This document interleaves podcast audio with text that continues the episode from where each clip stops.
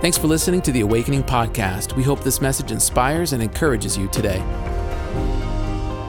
I'm, uh, I'm excited to preach to you today. I hope that you're ready for the Word of God. I hope you're ready to respond. I hope you brought your faith this Sunday morning.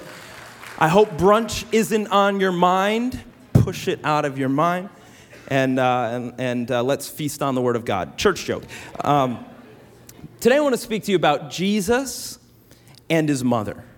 Jesus and his mother. We've been in a series looking at the life in the ministry of Jesus Christ and our lives and our ministry in light of him. And I want to today take a look at this relationship on this Mother's Day, this relationship between Jesus and his mother. And we know that motherhood is sacred, it is holy. I thought I was going to get more amens on that. it is sacred and it is holy. By the way, that is why the enemy is attacking it so much, because it is an institution of the Lord. It is holy. And, and through motherhood, God gives the gift to bring life. And the gift to bring life is very godly. I'd almost even say God-like. And God chose to reveal himself to humankind through a mother. You know, Jesus ascended from earth into heaven. He could have just descended.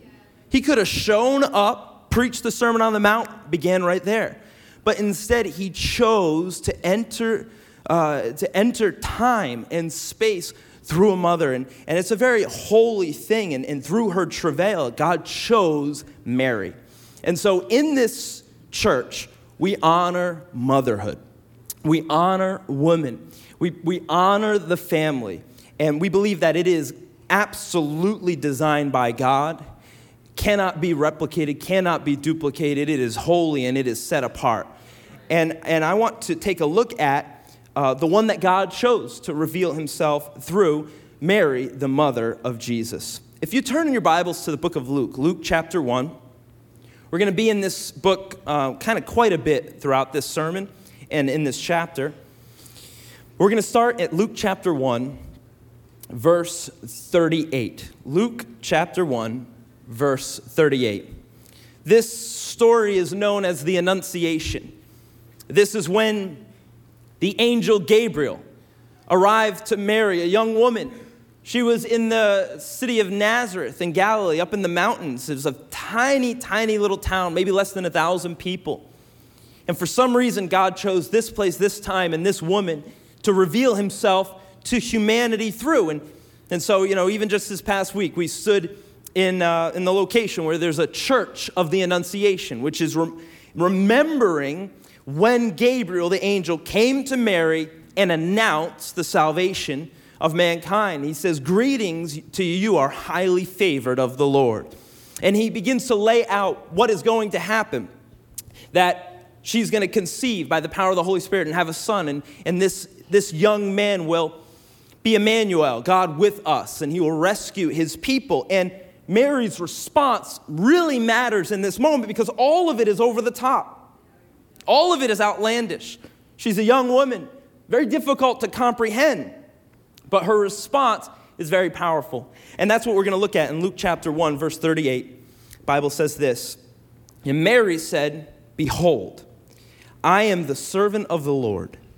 Let it be to me according to your word. Wise, powerful response. Behold, I am the servant of the Lord. Let it be to me according to your word. You know, this, you, you might assume, like, oh, that's the only response. But actually, do you know that the, the angel Gabriel came to another person at that time with an announcement of another birth? He came to Zechariah, who was in the temple of the Lord, serving in the temple, a priest. And he said the same thing he said that you are going to have a child, your wife is going to have a child, and he's going to have the ministry of Elijah, and he's going to prepare the way because the Messiah is coming. And, and Zechariah's response was the opposite of Mary's.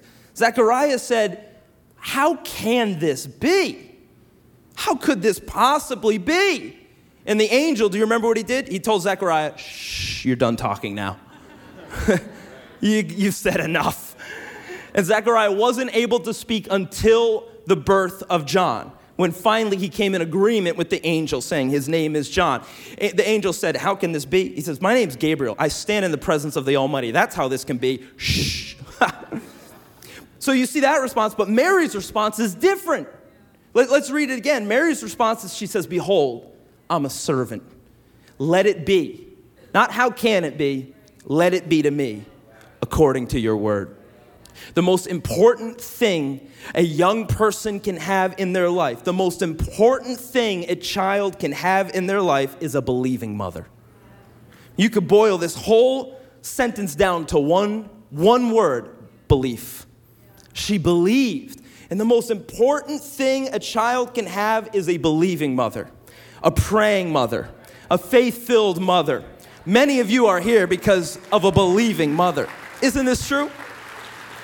Do you remember when Paul was writing to Timothy and he's telling him to stir up the gifts that are within him and he says and he says, "I know that you got it and I know that you're the guy because I, I know that you're here by God because of the faith of your mother and your grandmother."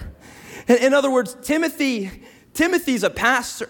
Timothy's a a um, a disciple of Paul because his mother and his grandmother had faith. And many of us have that same testimony. I can't tell you how many young men I talk to in Remnant when I ask them, you know, what's your testimony? What's your story? Eventually it gets along to, my mom was praying for me. I was doing this, I was doing that, I was doing that. And then you say, was it a sermon? Was it a conference? Was it a song? It was a mom. A mom was praying for me. There's nothing more powerful. Moms are the atomic bombs of the spiritual world. When they pray, God hears. And here Mary is showing us what it looks like to be a, a, a woman of God, a, a mother whom God chooses, a, a, a disciple, and she believes. And so it's accounted to her righteousness. And the angel tells her that her cousin Elizabeth has also conceived. And so she goes and she visits Elizabeth. Elizabeth. And in verse 41, when Elizabeth sees her, the Bible says Elizabeth was filled with the Holy Spirit. That's, that's awesome. And she exclaimed with a loud cry as Mary walked in Blessed are you among women, and blessed is the fruit of thy womb. And why is this granted to me that the mother of my Lord should come to me? For behold, when the sound of your greeting came to my ears, the baby in my womb leapt for joy. Here's John the Baptist already fulfilling his mission to, to announce and proclaim the coming of the king. Verse 45, and this is Elizabeth speaking, and, and she's speaking about Mary, and she says, And blessed is she who believed that there would be a fulfillment of what was spoken to her from the Lord. Mary, the mother of Christ, she is the blessed mother because her belief in the Word of God. Because belief brings blessings eternal, unchanging, powerful blessings. They start with the seed of belief. And I think sometimes we disregard, we tend to disregard Mary. And we, we, we tend to kind of treat her like every other person when the Bible doesn't. It, it calls her highly favored. And I think kind of maybe we disregard her because our Catholic brothers and sisters go over the top with Mary.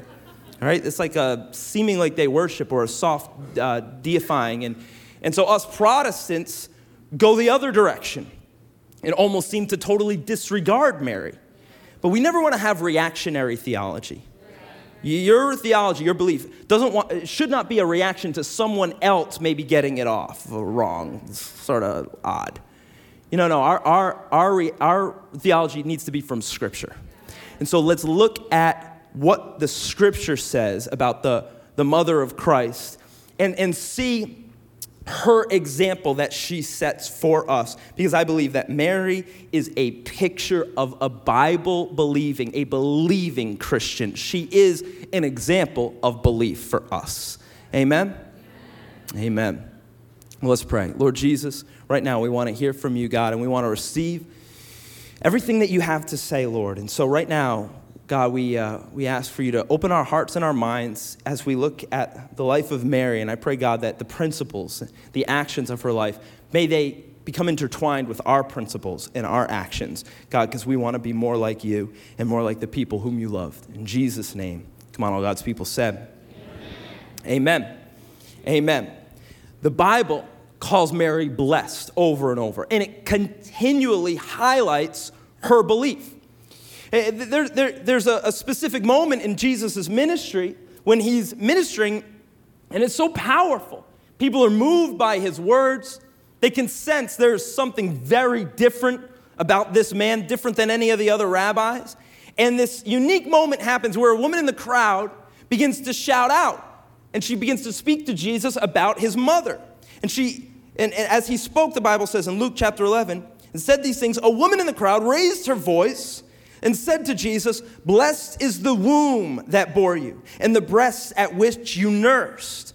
But Jesus said, Blessed rather are those who hear the word of God and keep it. So this woman hears, hears Jesus speaking, and she says, Your mom, she's blessed. She, there's something supernatural about her. But Jesus gives, her the, gives us the key. No, no, no, it's, it's not, it's not the, the supernatural thing about her isn't just her womanhood or the fact that, that I was born through her. The supernatural thing about Mary that Jesus points out to us is that she heard the word and she kept it. So, what's Jesus saying? He's saying the unbelievable thing about Mary is that she believed. That the reason she's blessed is because she believed. More than bearing him, more than raising him, she believed God's word about him. And that's good news because we can, we can all do this. We can all hear the word of God, we can believe it, and we can keep it. Therefore, we all can be blessed. We can all align with Mary and say, we want to live like that because we want to be blessed like that Jesus says, What's significant about my mother? She's a believer. In fact, you could argue that Mary, the mother of Christ, was really the first believer. You could argue that she was the first Christian. Because from the very first moment that Jesus is proclaimed, it's proclaimed to her, and she believes. Mary heard the promise of Christ announced by the angel Gabriel. She saw the response of John the Baptist within Elizabeth's room, womb when his presence entered the room. Mary birthed Jesus in Bethlehem. She saw the shepherds bow. She saw the wise men bring their gifts. And she saw the teachers in the temple astonished at the wisdom of Christ as a boy. Mary witnessed Jesus' first miracle. She heard his sermons. She watched the crowds receive and reject him. And she stood at the foot of the cross and saw his body pierced, crucified, and buried in another man's tomb. And the book of Acts tells us that she was there in the upper room on the day of Pentecost, praying with the early Christians, and she received the Holy Spirit. Think about that life. She saw it all.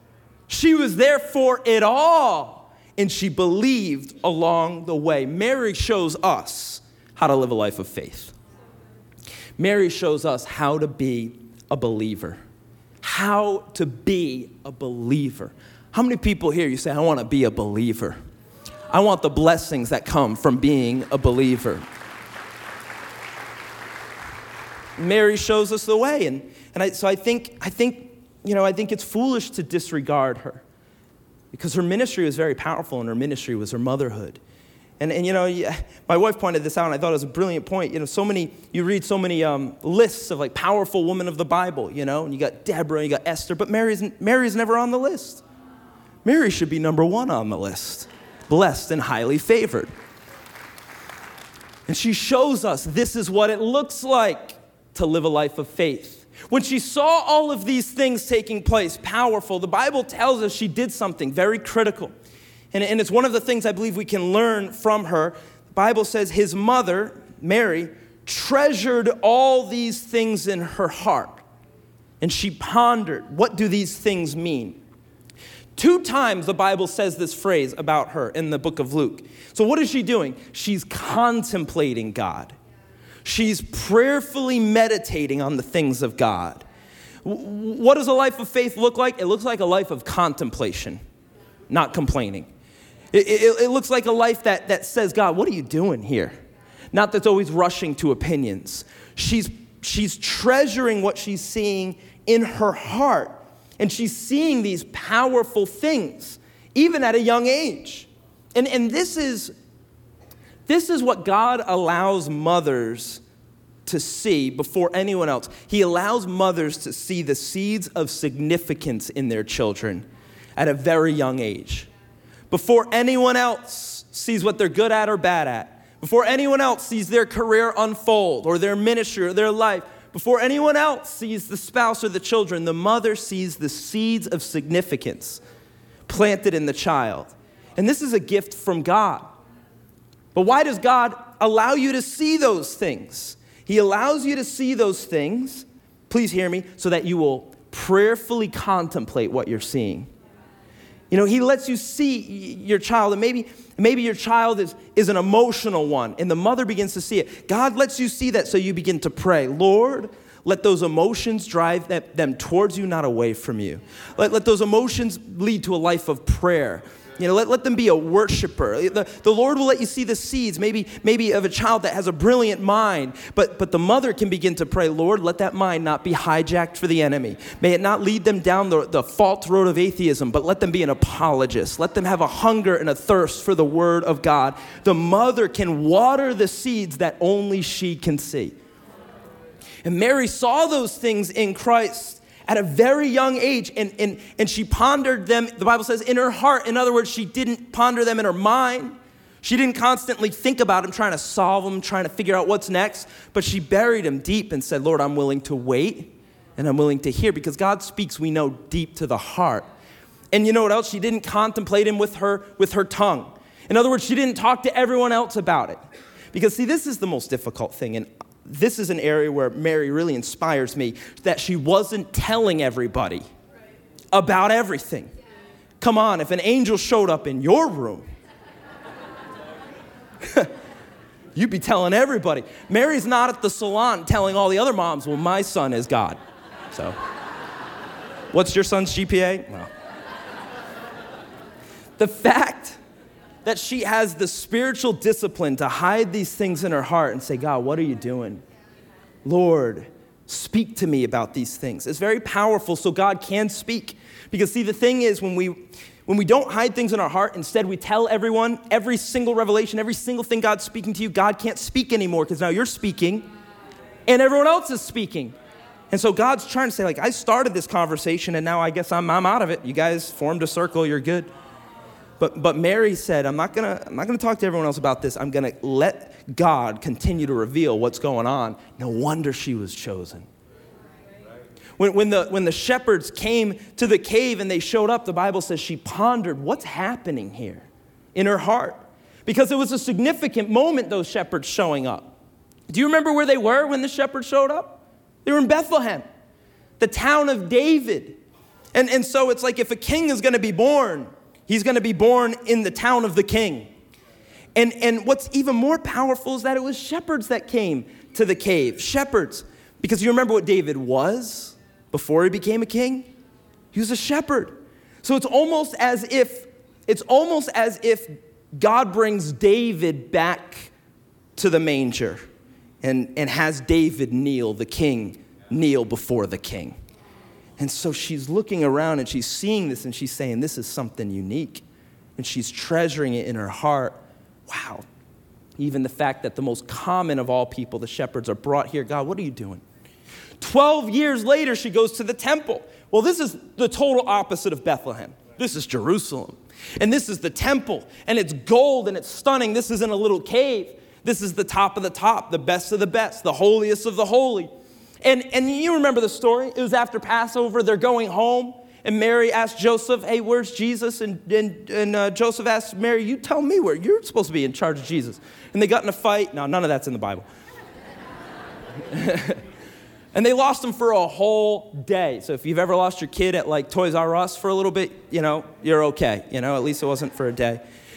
And they go all the way back and they search for him. And three days later, they find him and he was in the temple. And he was going back and forth with the religious elite at that time, the top of the top. And you know, the Bible says that the, the Pharisees, the Sadducees, were astonished. That's the word. Astonished at the wisdom of this 12 year old boy. And Mary says to him, Look, you, we were anxious, we were worried. Where were you? And he says, like, I'm here to do my father's business. And she's having a hard time saying, What are you talking about?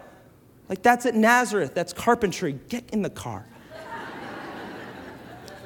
and, and, but then the Bible says, but then she hid these things in her heart because she knew something's going on here that's beyond normal, supernatural. There's something about this that's connected to his calling. And if you take a look at that, you say, well, his calling was to fulfill the law.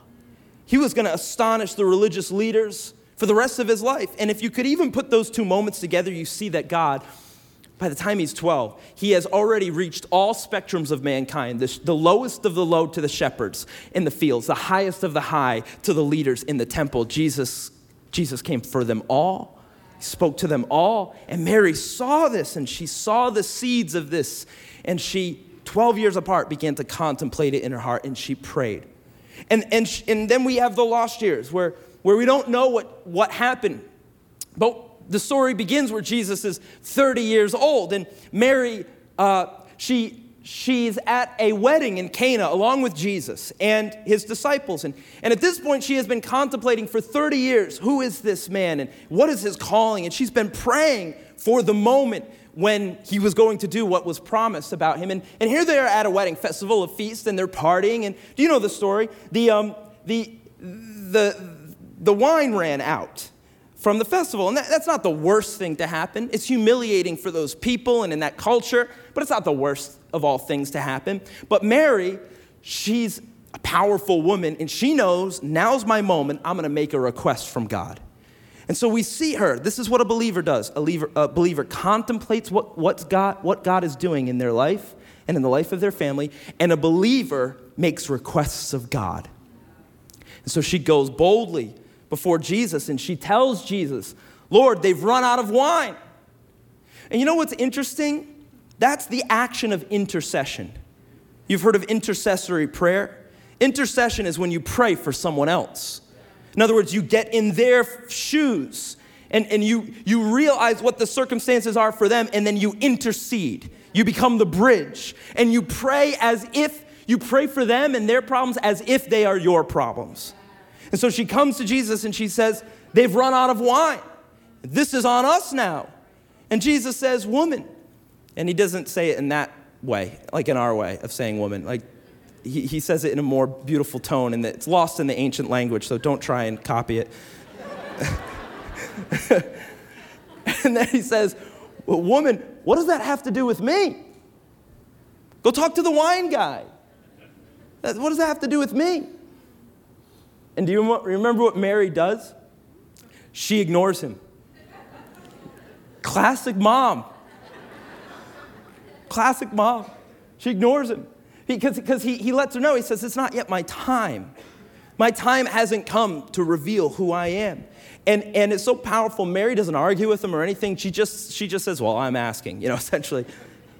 I, I just think it's so powerful that she's, she's, um, She's unafraid to ask requests of God, even ones that are very unique. Like, I wonder what did Mary see leading up to that moment that she knew when the wine ran out? She's like, Jesus can handle this. Like, what did she see 15 years ago, you know? Were they at dinner and the store was closed and Joseph's like, what do we do?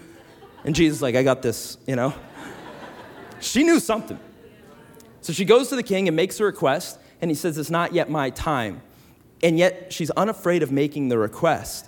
And what's so powerful about this is that Jesus honors his mother so much that he shifts the cosmic scale of the time of his ministry at the request of his mother. Mother's prayers can move heaven. They can move heaven. And he honors his mother, even though he's saying, You don't understand.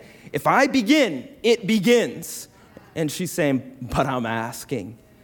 But I'm asking. And so, so So she gathers the servants together and, and she speaks a very powerful phrase to, to them. She says to them, Hey, whatever he tells you to do, you do it. Whatever he tells you to do, do it. So she asks him, Will you do something? And he says, It's not my time yet. She says, Okay, servants, come here. come here.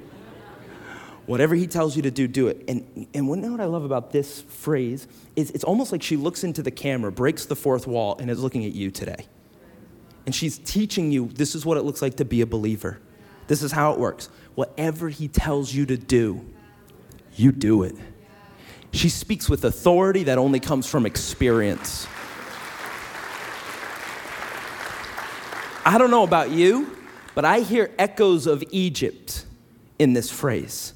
She was woken up in the middle of the night, and the angel said, Flee right now and go to a foreign country and live there because you have to protect your child. And she got up in the middle of the night. She left her family, she left her home, she left everything she ever knew. She went to a different place with a different tongue in a different area. She did it all. Why? Because the Lord told her to.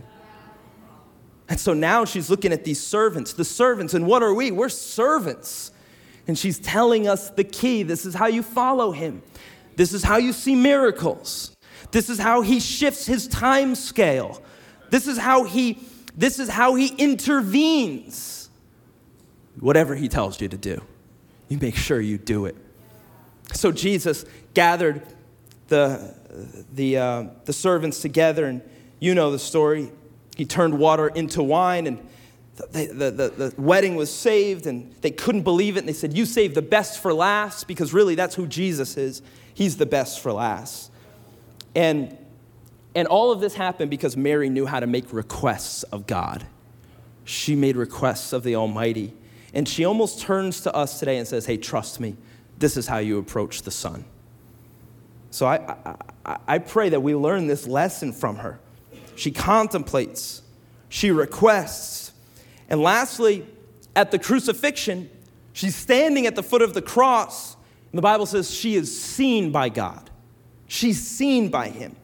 Bible says that when Jesus was on the cross, Jesus saw his mother and the other disciple John, whom he loved, standing there. 11 other disciples had fled. Everyone was nervous and scared, but here's Mary. She's standing there at the foot of the cross, ready to sacrifice her own life, if that's what it comes to, so that she could be with her son in his most trying moments. The Bible says Jesus saw her. And I, I, want you to know this truth today that God sees the ministry of motherhood. He sees your ministry. And by the way, motherhood is a ministry, maybe the first ministry. And God sees the sacrifices, He sees the travail, He sees the hurt, He sees the late nights. He sees the highs and he sees the low. He sees it all from the cross. Jesus sees you. He sees you, even in your hours of difficulty and grief. You are not alone. You are not overlooked or disregarded. The Lord sees these sacrifices of the mothers. And, and that's, that's really what she was in the midst of as well. It was a sacrifice for Jesus, but it was a sacrifice for Mary. In fact, when they dedicated Jesus at the temple, there was an old prophet named Simeon, and he prophesies over Jesus. And we saw a dedication today. He prophesies over Jesus, but then he turns to Mary and he says, And a sword will pierce your soul also. In other words, it wasn't just Jesus that suffered at the cross, it was Mary as well.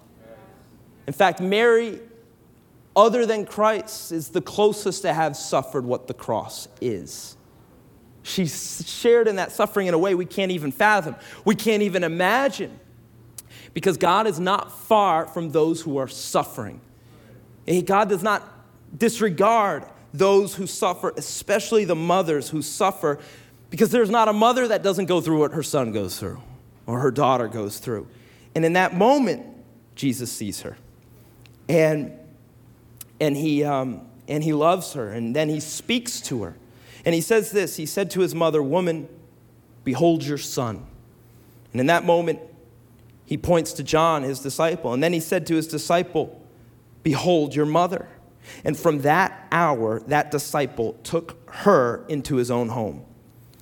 And, and I find, we find this story and this moment in the crucifixion story is so significant because God pauses the greatest act of humanity, the rescue of creation. He pauses it, almost as if the earth stops turning for a moment. And he sees his mom, because the cross was always personal. Like, yes, God was saving everybody, but he was also saving his mother saving your mother, your child. The cross was that personal that he pauses everything and he sees his mother in her suffering and he, he makes sure to provide for her. He, he could have said, I'm doing something too important right now. You know, I'm doing something eternal. But he pauses the eternal and em- enters back into the temporal. And just to make sure that Mary knows, I'm going to take care of I'm going to take care of you. And maybe you're in this place, and maybe you're, you're, a woman in this place, and you feel like God doesn't see you or there's no one providing for you. Please know God's promise to Mary is God's promise to you. He will never leave you, He will never forsake you. He sees you even in your grief, in your difficulties, in your, in your trying times, tribulations, sufferings, and He will always, always, always provide. He, he says to Mary, I know you're losing a son, but I'm going to give you a son. And He gives the disciple John. And you know what I think is so beautiful about that, even, is that, you know, all of the disciples of Jesus were martyred. They all died prematurely except for one, John. He's the only disciple to die a natural death. He lived all the way to the end of his life, and, and it's almost as if, um, you know, it's almost as if Jesus, it's almost as if Jesus gives John to Mary and Mary to John so that for the rest of her life, there was going to be someone that would not be taken from her again. She only had to lose one son. And he, he just loves that specifically. And he loves that personally because he's that good of a God. And so, even in her bereavement and even in her grief, she receives a blessing. Even in her loss of a son, she receives a son. And that's how God works with us. And, and, and if, we would, if we would to follow in Mary's footsteps, be people that contemplate what God is doing, make requests of God, we will be seen by God, known by God, loved by God, and cared for by God. Mary is the blessed mother because of her belief in the Word of God, and belief brings God's blessings. And so she sings this song in Luke chapter 1, verse 47. She says, My spirit rejoices in God my Savior, for he has looked on the humble estate of his servant. For behold, from now on, all generations will call me blessed. For he who is mighty has done great things for me, and holy is his name. And that prophecy has been fulfilled. Through all generations, Mary has been called blessed. Through all generations, she's been seen as a figure of what it looks like to believe. She has, she has really shown us the way with her life on what belief looks like, and belief leads to blessing. Thanks for listening to the Awakening Podcast. We hope this message has encouraged you. If you want to learn more about our church, visit us online at awakening.global. We'll see you soon.